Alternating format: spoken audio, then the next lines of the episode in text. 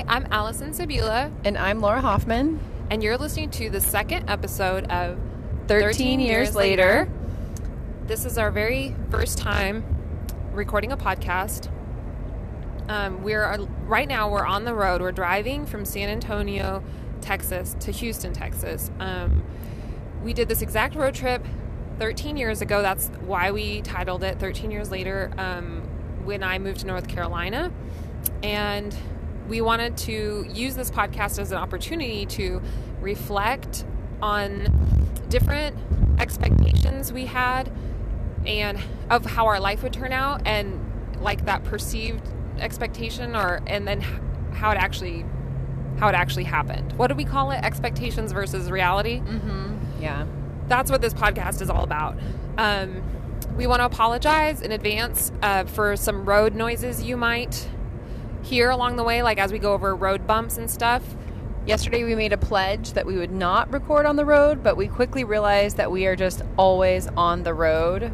Yeah, we thought we'd have time, um, like downtime in some of the places that we stopped, but it it actually does take quite a bit of time to record because we mess up so much that it just like even if our podcast episode is only 20 minutes, it takes a long time to record all the different takes be- just because we say the wrong thing or um, we, or the audio messes up. So, anyway, here we are again on the road. We're sorry for lying to you. Thank you for listening. And we're each going to share a story of some sort of expectation we had earlier in our life when we were younger and how we failed. How we failed big time. And then maybe like also the lesson that we learned through that failure. Thank you. Okay, so this is Allison, and I'm going to start again with my story of big, big time failure, personal failure. And there were so many to, failures in my life to choose from that that I was just like, wow, which one do I start with? Um, so, a big, I think it's something that still stings a little bit actually, and that I feel like, wow, I, I, that really did not go as expected, and I kind of regret it um, is when I moved to New York City in 2013. Um, so, five years ago this summer. And it had always been a dream of mine to move to New York City. I went there as a kid when I was, I think, nine years old um, for my uncle and aunt's wedding and just fell in love. It, I think it, it was the early 90s. Um, if you're hearing road bumps, again, sorry. Um, and I was a little kid, and it just seemed so magical and so big, and like so many things were happening. And I just was like, wow, one day I want to live here, or, you know, like a big city like here. So it was like one of those little kid dreams. And um, in 2013, I was 28, and I was managing a small retail store in a small town in California, and it was fun, and I was I was having a great time, and it was in it was a great job. It was a fair trade. Um, which is like ethical imports from developing countries. It was a fair trade retail store. Really, really loved it. But I just knew that I wanted to experience a big city, like kind of still while I was young in my 20s. So I applied for just one job in New York City um, to be the sales manager for a fair trade wholesale company um, that was actually like a Catholic charity run by nuns. And they flew me out, and I looked at the products, and they were kind of like, What do you think? Can you sell these? And I was like, Yeah, I, well, maybe some of them. Um, and they offered me a salary of $50,000. And I was like, That's great. That's great money for me at 28. Um, and like managing a nonprofit, like, absolutely. And so I moved out there and was so excited to live in New York City.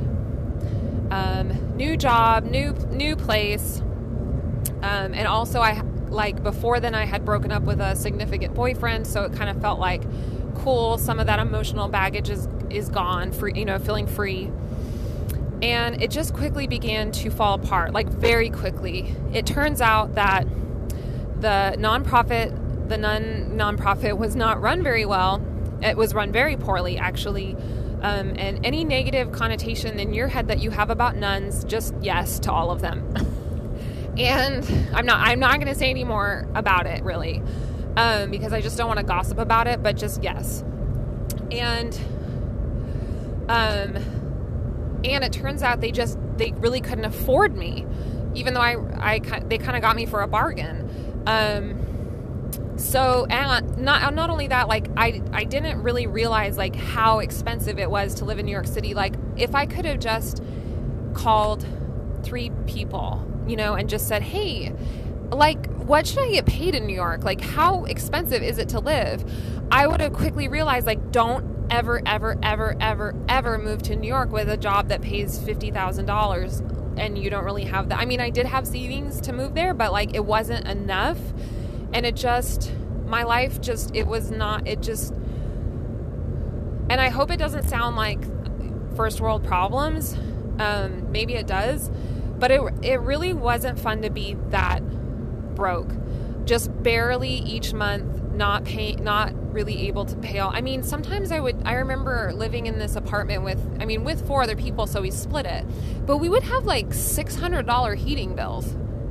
Whoa. It was like it would just was I, I just I wasn't prepared for that level of adulting, and um, the they they let me go after six months because what happened was that these products were not sellable. They had not been honest with me about how much they were paying to manufacture the products.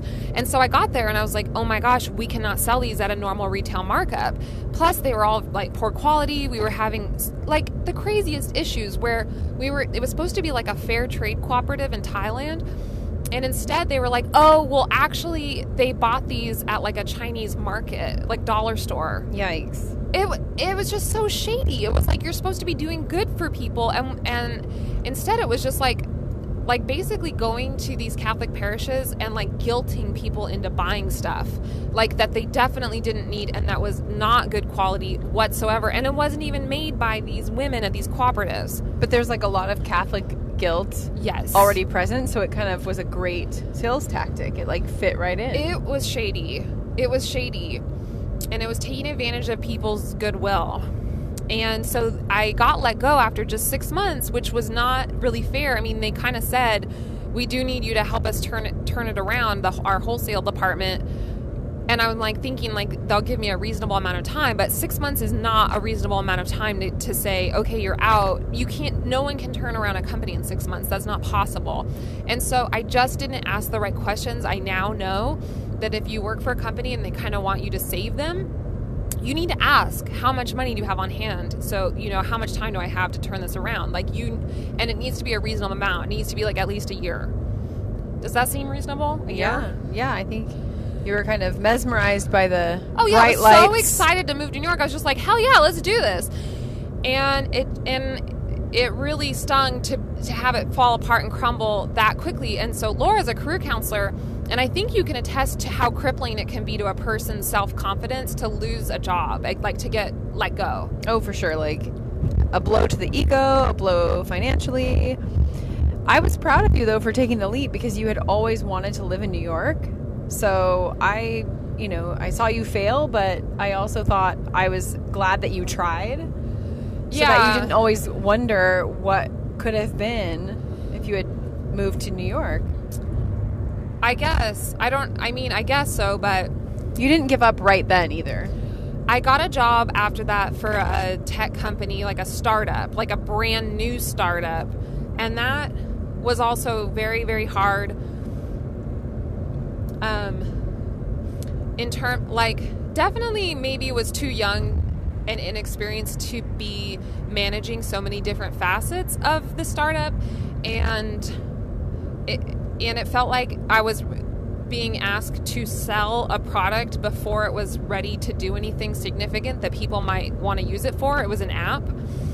Um, and so it was very frustrating. That was also six months of runway. So, like, well, let's see what happens in six months. The product never became something sellable. It never became something where I could, like, set up people to use it. Um, and so that dissolved after six months as well. And then I took another tech startup job just as a freelance. Um, person, sales sales manager, um, and I actually did really well and sold like thirty thousand worth of product in three months.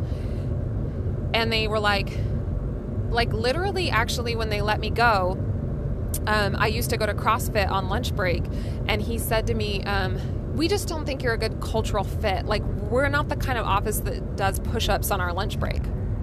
Whoa. That's literally word for word what he said to me when he let me go. It was it was just like boom, boom, boom, like no, no, no, Oh my no. I am so sorry. When you string together the timeline so succinctly like that, it does seem like more of a train wreck than It when was I was witnessing it. When I was witnessing it, I was like, that's okay. Sometimes it takes a while to get your footing in a new city, especially like a big city like New York. And I didn't realize it was quite so brutal. Wow. And so when I look at like my friends that have succeeded there, this certainly doesn't apply to all of them, but many of them that do well um, ended up taking jobs in advertising, like for big advertising firms.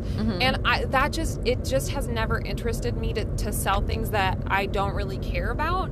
You know, like I don't want to help with like a Pepsi commercial or you know or something. Um, I just don't. Ca- I don't care and I've always had mission based work.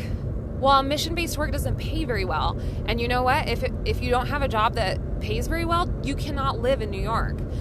And Did you run into the same issue with different job postings asking for a master's degree? yes, that's, I'm glad you asked. That happened to me. So my dad works for this, um, he's a mortgage, um, he's a mortgage loan underwriter at a Dutch bank in California called Rabobank. And I asked if he could help get my resume to the corporate office in New York because um, they do they do agriculture they fund agriculture projects and I studied agriculture in my undergrad. And so he did. He gave it to someone who gave it to someone who gave it to someone and they brought me in and I did like a round of interviews and they went really well and they were like, "Yeah, we want to find a spot for you here," um, which would have been really exciting. And it was kind of like um, it was an analyst position, and it was like doing these kind of trend forecasts in the agriculture and food product industry. So like researching like what are processed foods doing, you know, and like kind of that way guiding these investments and creating like kind of almost marketing materials for these different areas of investment definitely was very interested in the job. Um, and then it turned out when I found out I didn't get it, he said we ended up hiring someone with a master's degree. Dun dun dun. if you didn't tune in to our first episode, it was about things like career and education and degree Right. And the purpose of the road trip that we're on at this moment is that I am driving to Boston to start my graduate program at Boston University to get a Master of Public Health. And that is mission based. If you ask me, it's pretty, right and pretty so mission based. i know and so i want to get so to wrap up kind of to wrap up here i left new york i left with $14000 in credit card debt that'll be like a whole different failure episode to be honest maybe the maybe i'll do that in the next one actually that'd be really fun i'll do that in the next one how just like how i got the credit card debt and how i paid it off um to be honest i feel like i got out with pretty minimal like living expenses because I wasn't making very much. And so what I was doing was kind of just putting my Oh, I'll save it. I'll save it. Okay. Um so moved to Austin, Texas for another fair trade job, got back on my feet, got financially stable, got mentally stable, um, worked in just like a much better office environment with you know act- actually being able to succeed for a company that was doing like okay. Um, but i think that i started to analyze like fr- like friends of mine that were doing really well and making lots of money and i was like well they work in finance they work in advertising or they work in drugs like alcohol or pharmaceuticals um, you know for example like my brother does really well and he um, works for a wine app that sells wine um, and I was like, and I don't, I don't want to do it. So I just decided, you know what? I'm just, I'm going to choose mission based work because that's, we're going over some bumps here. My apologies. I, I want to do mission based work. It's more important to me than having the kind of livelihood that would give me a fancy life. Um, and I want to help people be, you know, their best, you know, their health. So, um, decided to do to do public health, and so that I can work on issues of um, violence and reducing violence. Just very passionate about it. Um, and that's also related to the fair trade because we often help um, reduce violence against women in these developing countries. And it just, I don't know, it was just a decision like, you know what, I can't have that high roller lifestyle in New York, and it's not what I want. I would rather have a simple lifestyle with a low salary and just, so that's kind of my redeeming thing in this failure was realizing like that crazy, frenetic, fast paced New York lifestyle where people are always like, let's go out for drinks and drinks are like twenty dollars. Did you try the did you try the new restaurant that just opened up? Oh my god, the chef's amazing. And like all that kind of stuff. Um, of always needing to be at the hippest bar. The hit, you know, did you tr- check out the new rooftop bar? It has a pool. Did you, you know, did you go to the party? Did you meet this famous person? Did you buy the latest clothes? That's how New York is. I mean, I know that it doesn't have to be that way, but it felt that way to me, and I don't like it. So it, it just leaving there helps solidify that. I would just rather not to like definitely not to put down anyone who has chosen to have a more high earning job and live that kind of life. Like that's that's for you. I'm just saying that in my journey i realized it wasn't for me. That's it. Well that was pretty interesting and i'm totally amazed that you can speak so calmly about what amounts to a $14000 failure. Next episode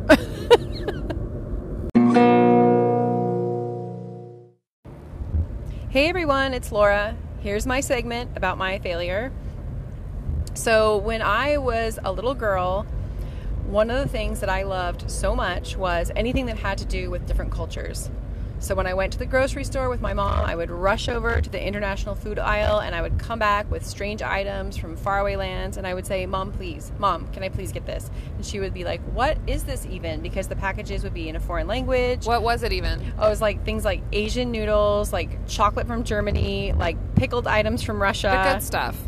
The, yeah, and I would like just love it and i was obsessed with national geographic any documentary i just like loved all international things so, the other thing that I remember from my childhood was that I loved reading. I was like a prolific reader, and almost as an extension of that, I was this prolific writer. I would write poems, I would write stories, I would just give them away to Laura, everybody. You're my friend that if I'm like, oh, I'm reading this really good book, and you'll be like, oh, I'll read it, and then you actually do. it's the best. Your book recommendations are the best. So, you actually save me time. Sometimes I don't have time to like look for the next book, and you just make sure that it just falls into my hands. But I'll just say I need to discuss this with someone.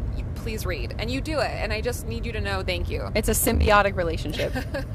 so yeah, I loved international things. I loved reading. I loved writing, and that was sort of like the the main things of my childhood.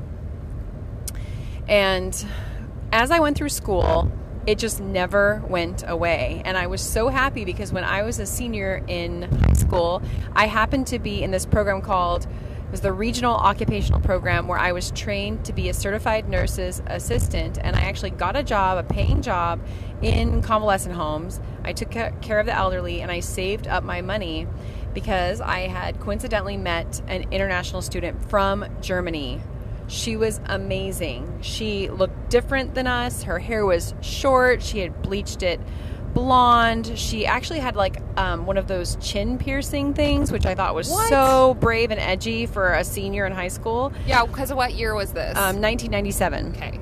And I mean, I just attached myself to her and just loved, loved, loved her. And she was like, you know, you could come to Europe. You could come to Germany. And I was like, what? Because in my family, nobody had ever really gone anywhere. I mean, I think on my dad's side, on my mom's side, maybe had traveled or lived in one or two states in total. There was no like far flung, no international travel, no relatives internationally. Yeah. Um, my mom actually was just terrified of flying, and I literally do not remember once in my lifetime one of my parents flying anywhere. So um, I did what I knew to do in the time that was like barely the beginnings of the internet. I went to the library and I found these series of books called Let's Go and Lonely Planet. They were these travel guides. And I just like checked out as many as I could about Europe and I wrote down notes. And in that, I learned that there's something called being an au pair, which is like a nanny. You live in the house. And I signed up on this website for au pairs. And I have to tell you, my mom was like absolutely terrified at the plan that I was hatching senior year. She's like, You're not really going to do this, are you? And I'm like, Oh, I am doing it. So I actually found a family who wanted me to come and live with them and I get a stipend and take care of their young daughter and I was so excited and we chatted over the phone and we exchanged pictures and after I graduated from high school I got on a plane my first plane ride ever Your first plane ride ever? Yes, and I was like, I hope I'm not afraid because I don't like roller coasters or or or Ferris wheels. I don't just have no idea. Like, is it going to be a big roller coaster? yeah, I don't go up high or anything. And I was like, okay, this is not a good time to find out that I don't like to fly, and like alone and everything. It Mm-hmm. was like okay, but it was it was great. I wasn't afraid, and um, actually on the plane ride, I was old enough to drink on the plane ride. I had just Oh. turned 18, and like literally that summer in August, I had turned 18. And I could have like a little mimosa on the plane, so I was already feeling pretty good. And I went to the house of my In Germany. Yes, in Germany, and um, went to the family's house. And within one day, I realized that something was horribly wrong. Their little child, who was so cute, like a three or four month old little baby girl, she had serious medical issues. Yikes. There was like shelves of bottles of medications, prescription medications for her.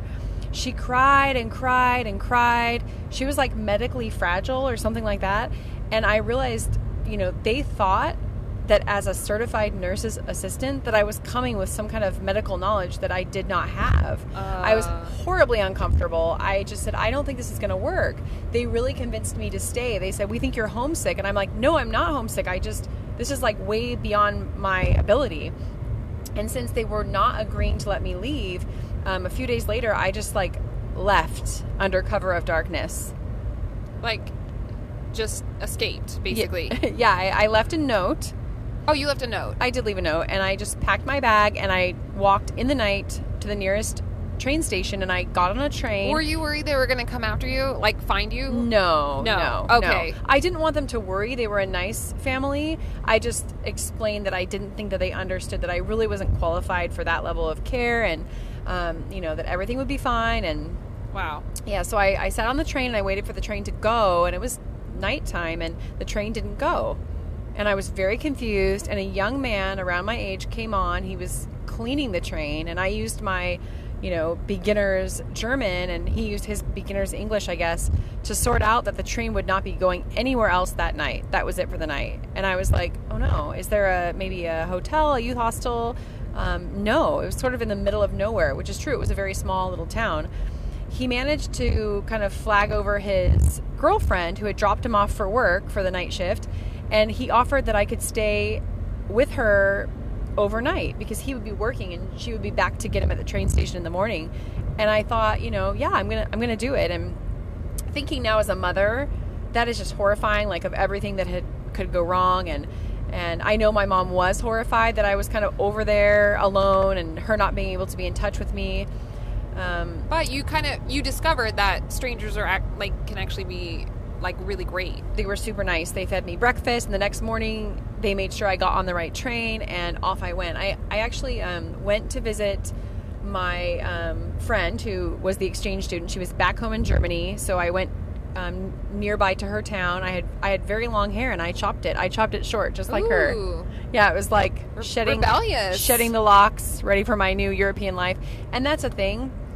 I was never planning to come back to the United States. I was planning my plan was to live and work and possibly go to college in Europe and just never come home again.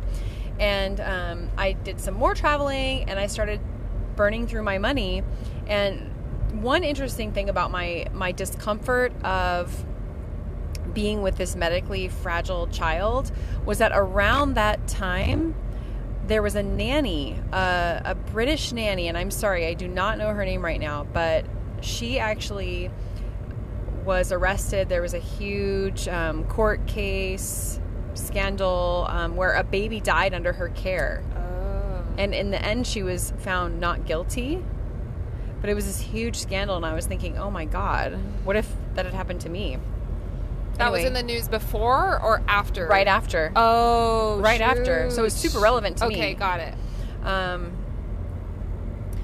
so eventually, I ended up in Ireland, and I decided to get a job to supplement my dwindling savings. And it was at a 50s diner in Ireland, in Galway, a very cute little college town. And they wanted to hire me under the table, of course, because I fit this American theme. The theme for their restaurant. Yeah, so I was like a waitress, and I was at this youth hostel, and only a week into it, I got up, made my coffee to go to work, and there was this coil sort of stove, and it was unplugged, and the coils were all dark, and I thought, I wonder why it's unplugged. So I, I plugged it back in, and I just gently touched my hand with the coils to see if it was be, going to begin to heat up. What I didn't know was that it had been hot, and maybe it was very recently red, just not red right at that minute because just barely touching my hand, this horrible, painful coil shaped burn just like instantly appeared on the palm of my hand. It was terrible. it it Oh. bubbled up, it Ah. blistered. I didn't have insurance. I'm in pain for Yeah, you. I didn't have insurance. Um, somewhere in the mix of this, like I lost my bank card. I had to go through a lot of rigmarole on the phone back to the states to get some kind of replacement. It was pretty scary. Um, I had to quit my job because I actually went there in good faith, and you should have seen me trying to fill ketchup bottles with like this burnt, Oh, no. bandaged hand, and and I I had no more money. Um, what ended up happening was I had to sell my camera that I had bought before I came to Europe in order to purchase a plane ticket home. And that last night, before my plane um, flight, I didn't even have enough money for a hotel. So I was in this little park with my sleeping bag, which you're not supposed to be there sleeping. And I found a couple of um, British schoolboys my age who had lost, I'm sorry, they had missed their last train ride home and were sort of stranded there too. And we, we kind of shared my one little sleeping bag because it was so cold and nobody could sleep because it was so cold. And we just kind of like chatted and shared stories in the night. When the train station opened to take us to the airport, quite early, um, we snuck in and slept for like an hour or two in the warmth of one of the train cars before the train station sort of came to life. And um, then I, I flew home. So here is the redemption. Although my dream of just staying and living in Europe did not come true, while I was there, I met in my travels many, many college students from different countries, and they were all on vacation um, from college. And I was talking to them, like, where do you go to school? What are you studying? Um, kind of adding in, we were we were actually in Germany during Oktoberfest, so it was kind of a big tourist draw, and that's where a lot of students were and things like that. And I was like, wow, I, you know, in in my high school, certain students were identified as going to college, and by the way, I have no idea how they were identified as such, but they were told sort of what classes to take so that they would be able to go to college. And I was never told that. So I think somehow I was not in the college prep identified students. To this day, I'm kind of like, that's pretty, pretty odd. That's whack. Um, it is whacked. So I really didn't know about college. Nobody in my family, like I said in the last episode, aunts, uncles, cousins, nobody went to college. I really had no idea the difference between an associate's, a bachelor's, a master's, a private school, a public school, a state university, or University of California. Like, no understanding at all. Um, I did have two older brothers. They, they didn't go to college. So I literally learned about college from traveling in Europe and talking to college students on vacation. That's so cool. So, I- Amer- you were talking to Americans, like who came to party at Oktoberfest. There was a couple Americans, but mostly they were from different countries, Okay. from Europe and beyond. It was like a nice international mix of college students, but a couple were American, but very, very few actually. And I was like, that's it. I was filled with resolve. I'm like, if I want to be able to come back here and live in Europe or live internationally and kind of fulfill my international dreams, I need to go to school. I need to go to college. That's the smart thing to do so I can actually afford to do this and not run out of money and have to sell my camera. So I came back to the States um, and I immediately, pretty much immediately, started going to community college. So that's my big failure and my big redemption. And in the next episode, I want to link this failure um, of international living to kind of like the next failure, um, which has to do with our time spent in Marfa, Texas. Laura, thank you so much. I, I had no idea that like your travels in Europe were kind of what got you like to start going to college. Mhm. That's so cool. Like it was a big failure. You had way bigger dreams. You got literally physically hurt, like kind of in a big way, and you had to come back kind of feeling like dejected like i didn't do the i thought i was going to be there longer i thought i was going to do more and look i just got really hurt and i had to come back but it led you to do this really like amazing thing that really wasn't in your head before that's so cool Thanks. All right, tune in to the next episode. Okay, so our on the road reflection of the day is about Marfa, Texas. And Marfa is just like this little tiny town. We just looked it up. There's about 2,000 residents that who live there, um, which is pretty pretty freaking small. The nearest city with like a real airport is El Paso, Texas, which is like a three hour drive. And you just drive through Texas and it's like flat, flat, flat, nothing, nothing, nothing, you know, just southwest desert. And then you get to this little tiny town um, with these amazing art exhibits. Laura pulled up um, a little blip about kind of the history of Marfa as a as like an art, like basically like a massive art exhibit. And she's she's gonna read that. Okay, this is from artistsnetwork.com, and it says that Donald Judd came to Marfa. He visited in 1971, but he didn't buy property there until 1979, which coincidentally was the year I was born. So he acquired Fort D.A. Russell, a compound of decommissioned military buildings. He transformed the base into a permanent space to showcase art in a non museum setting. But what I really like is what they say next, which was my impression too of Marfa. It says most writing about Marfa begins or ends with Donald Judd because it now seems so difficult to untangle the man from the larger story of the town. But it's a very real place that nearly 2,000 people call home. It's a town, not a hashtag. because it is it actually has become a place where you kind of go and take these just brilliant looking instagram photos because it doesn't matter where you point your camera it's an amazing photo. It's that it's that it's and sorry we keep going over a series of bridges and it's sorry for the background noise.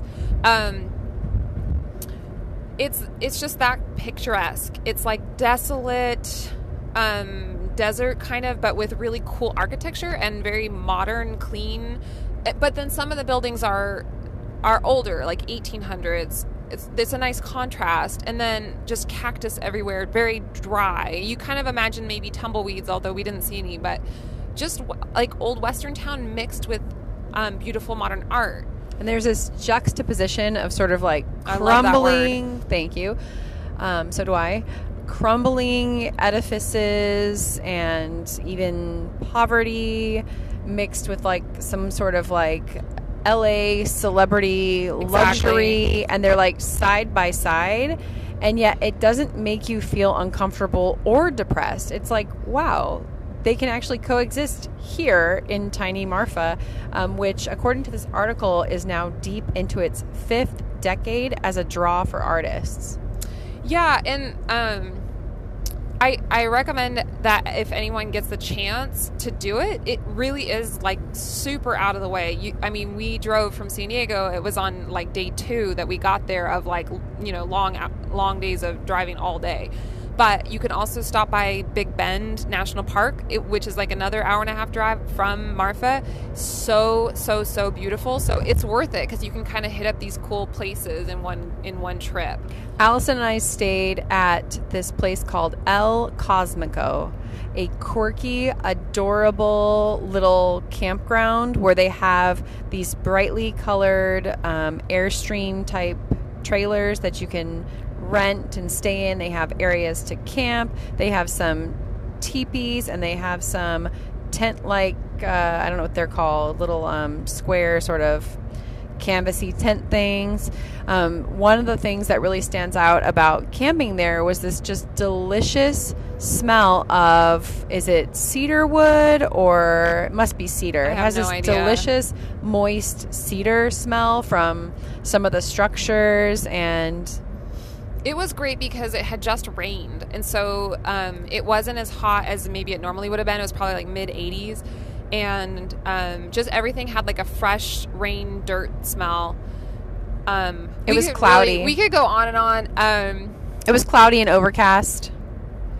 and um, and so these like beautiful vast like s- skies just for days um, and beautiful clouds and um, the art exhibit we went to see was at this barracks that donald judd converted um, and it was like cement structures um, kind of repeated over and over. I, I don't know. It, it doesn't sound cool but it is really cool. It, it's abstract and um, and it and it looks really beautiful like across this this desert plain landscape We really could go on and on, which is totally not appropriate for this sort of like exit to our episode of this podcast. yeah we'll end it there But um, Marfa will be back featured in the next episode because of its segue into um, yet another failure for me.